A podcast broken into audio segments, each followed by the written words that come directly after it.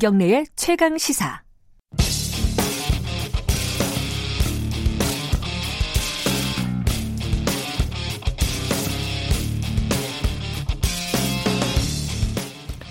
오늘의 창을 통해 열어보는 역사 이야기, 역사 카페 시간입니다. 오늘 일본 얘기를 좀 해보겠습니다. 이 일본이라는 존재가 우리한테는 여러 가지로 좀 복잡 미묘하죠. 음, 뭐 독도 문제도 걸려 있고요, 과거사 문제도 걸려 있고, 어, 최근에 이제 남북 관계, 북미 관계에서도 일본의 어떤 역할이라든가 이런 것들이 역시 또 어, 뭔가 좀 뭐랄까요 미묘한 구석이 있습니다. 자, 박태균 서울대 국제대학원 교수님과 함께 한일 관계의 역사에 대해서 이야기 나눠보도록 하겠습니다. 안녕하세요. 네, 안녕하세요.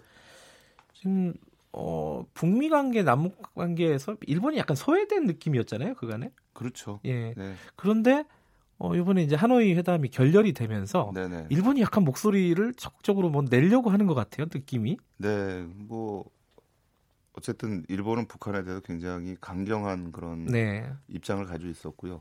그게 이제 특히 그 일본 납치자 문제.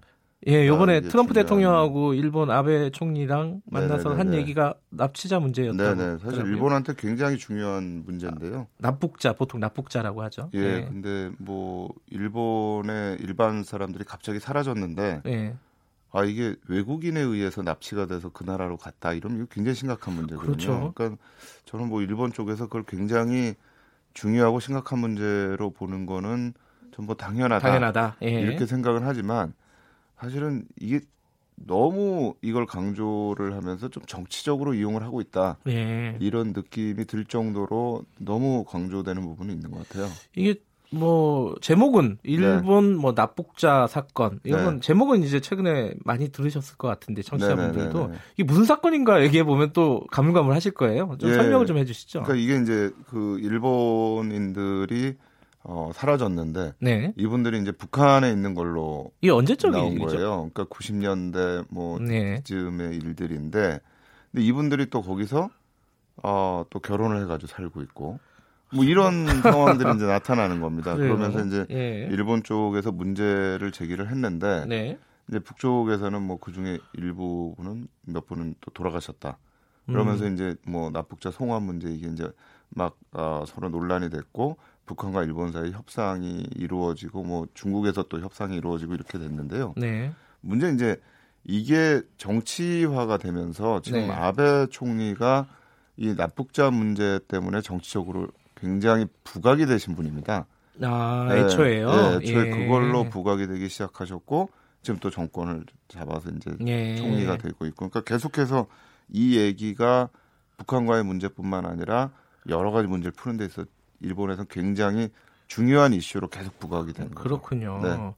근데 뭐 납북자 문제 말고도 네. 북한과 일본의 관계는 원래 어떻습니까? 이게 왜냐하면은 조금 뭐 생각이 좀 얽혀요. 어, 네. 어, 일본과 북한은 꽤 왕래가 있지 않았습니까? 우리가 완전히 있었습니다. 닫고 있었던 그렇죠. 시기에도요. 그렇죠. 그런데 지금은 뭐 굉장히 사이가 안 좋은 것처럼 보이고 이게 원래 어떤 관계예요? 북한과 일본은요?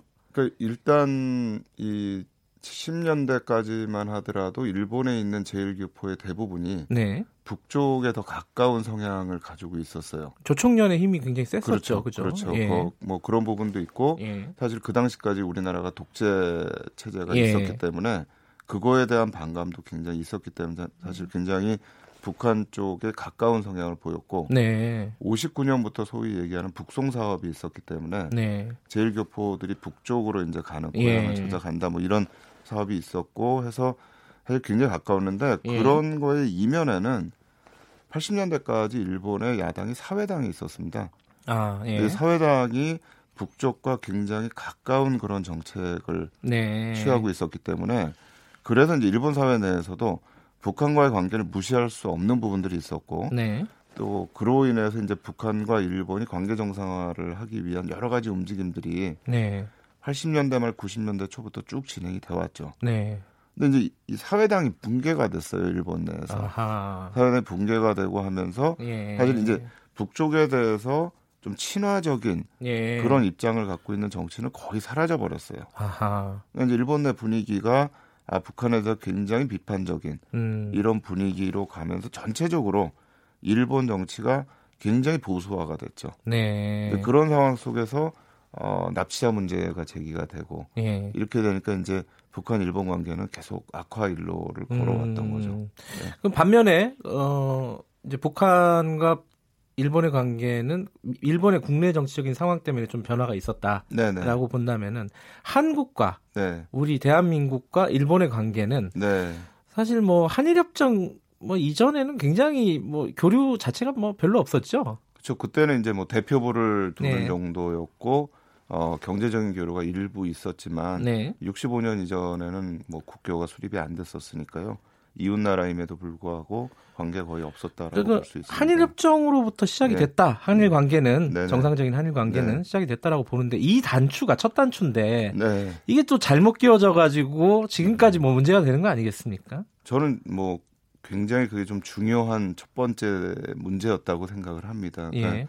최근에 있는 이슈들이 사실은 이 한일 협정하고 다 관련이 되는 거거든요. 네. 징용자 보상 문제도 그렇고, 예. 우리 이제 과거사 문제들도 그렇고, 그러니까 예. 이 한일 협정을 하면서 사실 한국과 일본 정부가 제일 고심을 했던 게 과거사 문제를 어떻게 보느냐예요. 음. 그러니까 일본이 한국을 식민지 지배를 했던 시기를 어떻게 보느냐. 네. 그래서 이제 협정문에 보면 그렇게 돼 있습니다. 85년 이전에 한국과 일본 사이에 맺었던 이 협정들은 이미 무효로 한다라고 네. 했는데 그럼 그 이미라는 게 어떤 시점을 얘기하느냐 음. 이게 한국과 일본이 서로 다른 거예요. 네. 그러니까 한국은 애초에 협정을 맺은 것 자체가 무효다. 네. 그러니까 이게 저희가 자발적으로 한 게 아니고 이거 자체가 일본의 강압에 의해서 했기 때문에 네. 국제법적으로 볼 때 강압에 의한 조약은 무효다. 처음부터 예. 이제 이런 입장인데 일본은 조약을 맺은 거는 합법이다. 예. 다 사인하지 않았느냐. 근데 이제 45년에 일본이 폐막하는 시점부터 이게 무효가 된 거를 봐야 된다. 음흠. 이게 서로 다른 거예요. 네. 이게 사실 만약에 애초부터 무효다라고 한다면 불법적으로 일본이 한국을 점령하고 있었기 때문에 우리가 배상을 받을 수가 있어요. 네. 근데 이게 애초부터 무효가 아니면 사실 우리는 배상을 받지 못합니다. 네. 근데 이게 일본이 애초부터 무효가 아닌데 배상을 해주면 영국과 프랑스는 엄청난 배상을 해줘야 돼요. 아, 각 식민지 국가들에게요. 그렇죠. 그렇죠. 예. 그러니까 이제 이런 문제들이 있기 때문에 일본은 이제 계속해서 얘기를 하는데 이게 합의가 안 되면 저는 양국 정부가 협정을 맺으면서 관계 정상화는 필요합니다. 이웃 예. 나라고 예. 또그 당시 냉전이었고 공동의 적을 두고 있었어요. 네. 그럼 이제 관계를 개선을 하자. 또 우리가 이 미국과 서로 동맹을 맺고 있으니까 그러나 우리가 이렇게 논의를 했는데 과거사 문제 합의 못했다. 네. 그러니까 이 합의 못하기 때문에 우리는 이 문제는 현안을 위해서 우리가 국교 정상화는 하지만 이 문제에 관해서는 양국이 계속해서 합의점을 찾아가도록 노력한다. 라고 얘기하면 되거든요. 네. 솔직하게 얘기하면 되는데 그러지 않고 이미 무효다. 라고 얘기를 하면서 이미라고 하는 영어로 이제 올라야 되는데 네. 그걸로 그냥 대충 얼버무리고 간 거예요. 급했군요. 예. 네. 그러니까 사실 뭐 사실 한국의 입장이 사실 더 급했어요. 그때는 돈이 돈 필요하니까, 예, 네. 돈이 필요하니까 네. 급한 거였고 일본의 입장에서는 사실 미국이 그걸 굉장히 강력하게 추진한 부분들이 있었기 때문에 음. 어떻게 뭐 할 수 없이 하자라고 하는 이제 그런 입장이에요. 미국한테는 그게 왜 중요했어요? 그 일본과 한국의 관계를 정상적으로 만드는 게 이 미국한테는 왜 중요했을까요? 그게? 그게 이제 저희가 냉전 시대였기 때문에 네. 미국의 입장에서는 이 동북아시아에서 중국, 북한, 소련을 네. 막기 위해서는 한국과 일본 간의 이 동맹 관계가 굉장히 중요하다라고 생각을 했던 거고요. 특히 네. 이제 그 시기가 베트남 전쟁이 있었던 시기입니다. 네. 그러니까 미국의 입장에서는 지금 베트남에 엄청난 돈을 쏟아 부어야 되는데 네.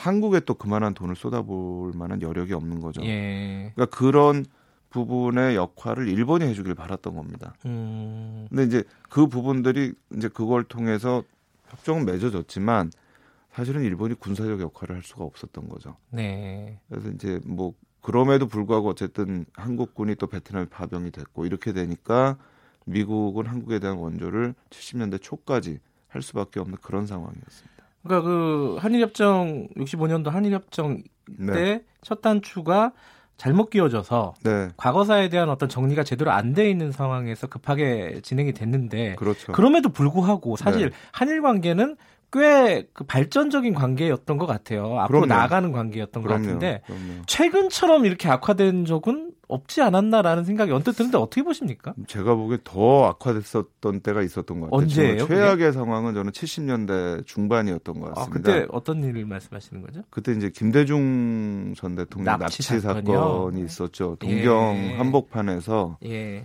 어, 중앙정보부 요원들이 김대중 그 당시 이제 어, 야당에 예. 있었고 또 전 대통령 후보였고 예. 이분을 갑자기 납치해가지고 배를 통해서 한국으로 예. 납치해 데려왔던 사건이 있었어요. 이거는 사실은 일본 국내법을 굉장히 엄중하게 침해한 사건입니다. 아. 일본이 난리가 났었죠. 일본의 어떤 치안이라든가 내정이라든가 이런 것들 다 무시했던 그렇죠. 그런 거네요. 그러니까 사실 예. 뭐 77년에 일어났던 코리아 게이트 비슷하게 예. 그 당시 이제 한국 미국에 있는 한국 대사관이 네. 재미교포들을 사찰을 해서 문제가 되는 사건이었는데 네. 이건 뭐 아예 동경 한복판에 납치를 해버렸으니까. 네. 근데 이 사건이 터지고 또 얼마 안 있어가지고 문세광 사건이 또 터지는 거예요. 예. 그 당시 이제 퍼스트 레이디였던 육영수 여사가 총에 맞아서 예. 돌아가셨는데 그때 이제 재일 교포가 그걸 또 예. 했는데 일본 쪽에서 아 이 사건에 대해서 이게 조총련이 관련이 없다 뭐 이렇게 하면서 사실은 뭐 이렇게 수사를 대충 마무리를 하는. 음. 근데 이제 한국 정부에서 굉장히 강력하게 반발을 했죠. 그러니까 거의 이때가 외교 관계 단절되는 정도까지 갔던 거예요. 음흠. 근데 사실 그때 주일 대사 네. 그러니까 미국이 굉장히 강력하게 그걸 중재를 했고 네. 또그 당시에는 한국과 일본에 서로 지일파 지한파들이 있었어요. 이분들이 이제 물밑에서 접촉을 하면서 이 문제를 풀어갔는데 아무래도 그 시기에는 냉전이라고 하는 상황이 예. 있었기 때문에 한일 간의 협력이 필요하다. 이게 있었는데 지금은 진짜 돌파구가 안 보이는 것 같아요. 지금 뭐 가장 큰 원인이라고 하면 과거사 문제겠죠, 당연히. 그렇죠. 예. 뭐 최근에 그 이제 징용 판결한 예. 부분들이라든가 이제 위안부 문제. 문제라든가. 예. 이게 저는 사실 참 이게 문제가 뭐였냐면 박근혜 정부에서 이 문제를 풀어가면서 네. 역사 문제가 해결이 안 되면 일본과 외교 안 하겠다. 네. 이런 입장이었어요. 예. 근데 이게 역사 문제하고 정치적 현안은 분리가 돼야 됩니다. 음. 역사 문제는 풀릴 수가 없어요. 역사 문제라는 거는 이게 뭐 돈을 주고 그냥 책임을 인정하고 이런 문제가 아니고요. 양국 사회가 그 역사 문제에 대해서 공감대를 만드는 게 굉장히 중요해요. 네. 그러니까 아무리 돈을 받으면 뭐예요? 돈을 주는 사람이 과거에 대해서 어떻게 생각하느냐가 받는 사람하고 다르게 생각한다 그러면 네. 돈 받는 건 미봉에 불과합니다. 그건 사실 이건 돈의 문제가 아니고 음. 서로 간의 역사 문제에 대해서 어떤 인식적 공유를 하느냐가 네. 굉장히 중요한 문제일 거죠. 그럼 지금 돌파구가 안 보인다고 말씀하셨잖아요. 네. 네. 그럼에도 불구하고 네. 돌파구를 찾아야 되지 않겠습니까? 이게 어디에서 풀릴 수 있겠습니까, 이게? 그러니까 저도 그게 참 지금 여러 가지 좀 걱정이 되는 부분인데요. 네. 그러니까 이게 사실은 국내 정치적인 문제가 외교적인 문제에 너무 지금 영향을 과하게 미치고 있는 것 같아요. 네. 그러니까 저희도 지금 한일 관계에 대해서 뭐 잘못 얘기하면 네. 인터넷이 난리가 납니다. 예. 일본도 마찬가지고. 근데 이게 첫 번째는 저는 언론의 역할이 문제인 것 같아요. 음. 언론들이 한국 언론도 그렇고 일본의 언론도 그렇고 네. 한일 관계에 대해서 굉장히 부정적인 그런 여론을 만드는 데 중요한 역할을 하고 있고. 예. 근데 저는 기본적으로 지금 한일 관계를 보면 한국 사람들이 일본에 가는 관광객 수가 엄청납니다. 네. 또 일본 관광객이 한국 오는 수가 엄청나게 많고 또 일본 음식들이 한국에서 얼마나 일본식 주점들이 많습니까? 그렇죠. 또 일본에 가면 한국 음식들이 굉장히 많습니다. 네. 그러니까 사실 한국과 일본 관계는 사회적 문화적으로는 예전보다 훨씬 더 가까워져 있어요. 문제는 정치입니다. 음. 그러니까 이 정치를 하는 사람이 이거를 한일 관계를 정치적으로 이용을 하면 안 돼요. 또 역사 문제를 자꾸 정치적으로 풀라 그러면 결국은 전혀 풀 수가 없습니다. 가장 네. 걱정이 이제 남북 관계, 북미 관계 이런 네. 북핵 문제 네. 이런 것들이 지금 풀어내려고 지금 시작 단계 아니겠습니까? 네. 일본이 혹시 어 협조적이지 않거나 네. 혹은 뭐 회방을 놓거나 네.